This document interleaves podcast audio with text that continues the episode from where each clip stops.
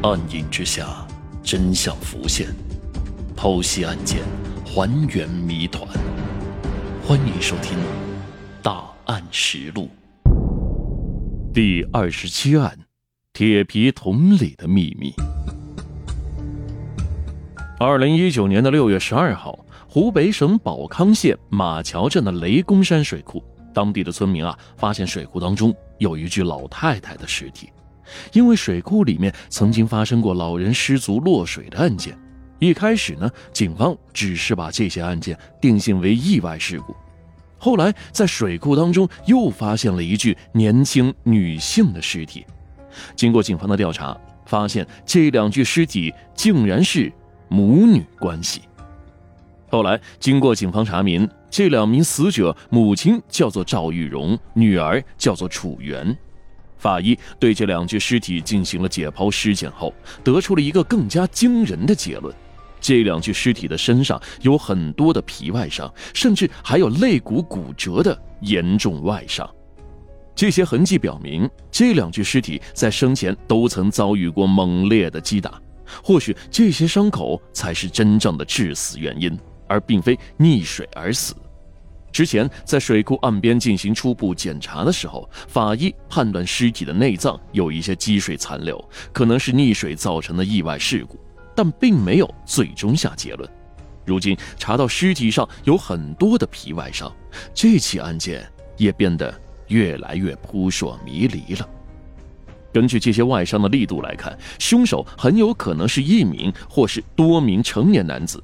毕竟，只有这样才能够完成杀人以及运送到水库边抛尸的一系列操作。凶手还有可能有自己的交通工具，有条件在夜间将尸体转运到水库进行抛尸。法医在解剖检验时发现，母亲赵玉荣的身体并不好，患有白内障，视力也是很弱的。自己一个人走到那么远的水库边散步，几乎是不可能的事情。再加上赵玉荣身上有关节炎，平时出去散步都不可能走太远，需要坐下来让腿部得到休息。综合以上的种种疑点，法医得出的最终结论，这是一起凶残的灭门惨案。凶手心思缜密，有着很好的反侦查意识。而在另一边进行受害者家庭调查的警察也有了发现：楚源和赵玉荣住在市区的自建房里面。他们家里面盖了一个小独栋，一共有两层。二层是平时休息和睡觉的地方，一层用来停放车子和存放一些物品。一楼有一个大厅，用来招待客人。警方到他们家的时候，发现一楼整体还算是整洁，虽然已经好久没有人回来住了，但是基本上没有搏斗过的痕迹。但是二楼却完全不一样了，虽然二楼的脚印痕迹基本上都被擦除了。但一些凌乱的物品摆放以及破碎的门窗，都表示这里曾经发生过不简单的凶杀案。警方很快将现场保护了起来，并且对房间内进行了血液喷溅痕迹的采集，查看是否有大面积出血的痕迹。这些虽然也都被凶手擦除，但凶手没有办法完全的将血迹毁灭。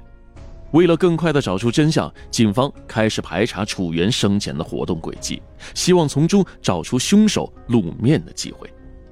警方查看了附近店铺的监控，发现赵玉荣平时外出并不多，而楚源外出比较多。毕竟楚源每天都还要去上班，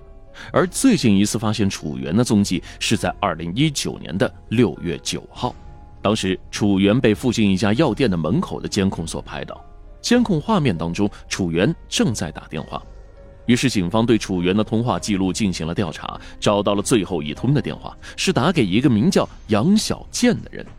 杨小建是一家手机维修店的老板，他在当地开了一个小店铺，虽然能称之为老板，但是手底却并没有员工，店里面都是他自己在忙碌，修手机和办理业务都是杨小建一人包揽。杨小建和楚源互相认识，两人是生意上面的合作伙伴。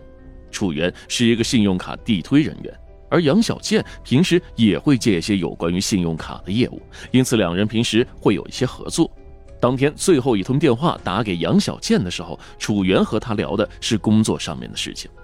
面对警方上门询问，一开始杨小建比较慌张，毕竟自己被卷入了一起凶杀案当中。为了逃脱嫌疑，杨小健将自己的通话记录播放给了警方听。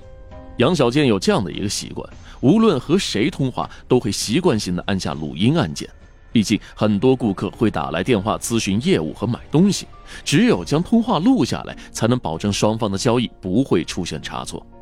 警方经过调查，暂时排除了杨小健的嫌疑，因为杨小健和楚源当天聊的都是工作上面的问题。而且两个人这些天并没有见面，在案发的那段时间，杨小健也有不在场的证明。只不过，警方在对杨小健店内业务进行排查的时候，发现杨小健的副业是帮忙套取信用卡，哼，这也是一种违法行为啊。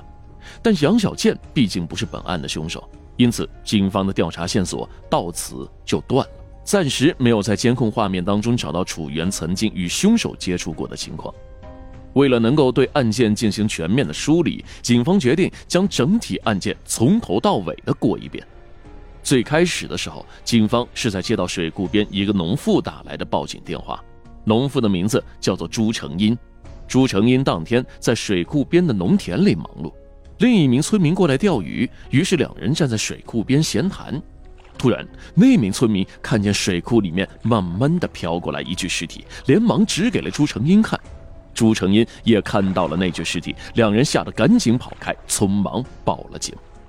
警方来到现场后，将尸体打捞上来，并且查清楚尸体的真实身份是赵玉荣。但不到十五个小时内的时间，又接到了一起报案。报案的人是当地水电站的一名工作人员。工作人员在对水库边的栅栏进行清理和维护时，发现一处缺口处卡了一具女尸，那具女尸。就是楚原。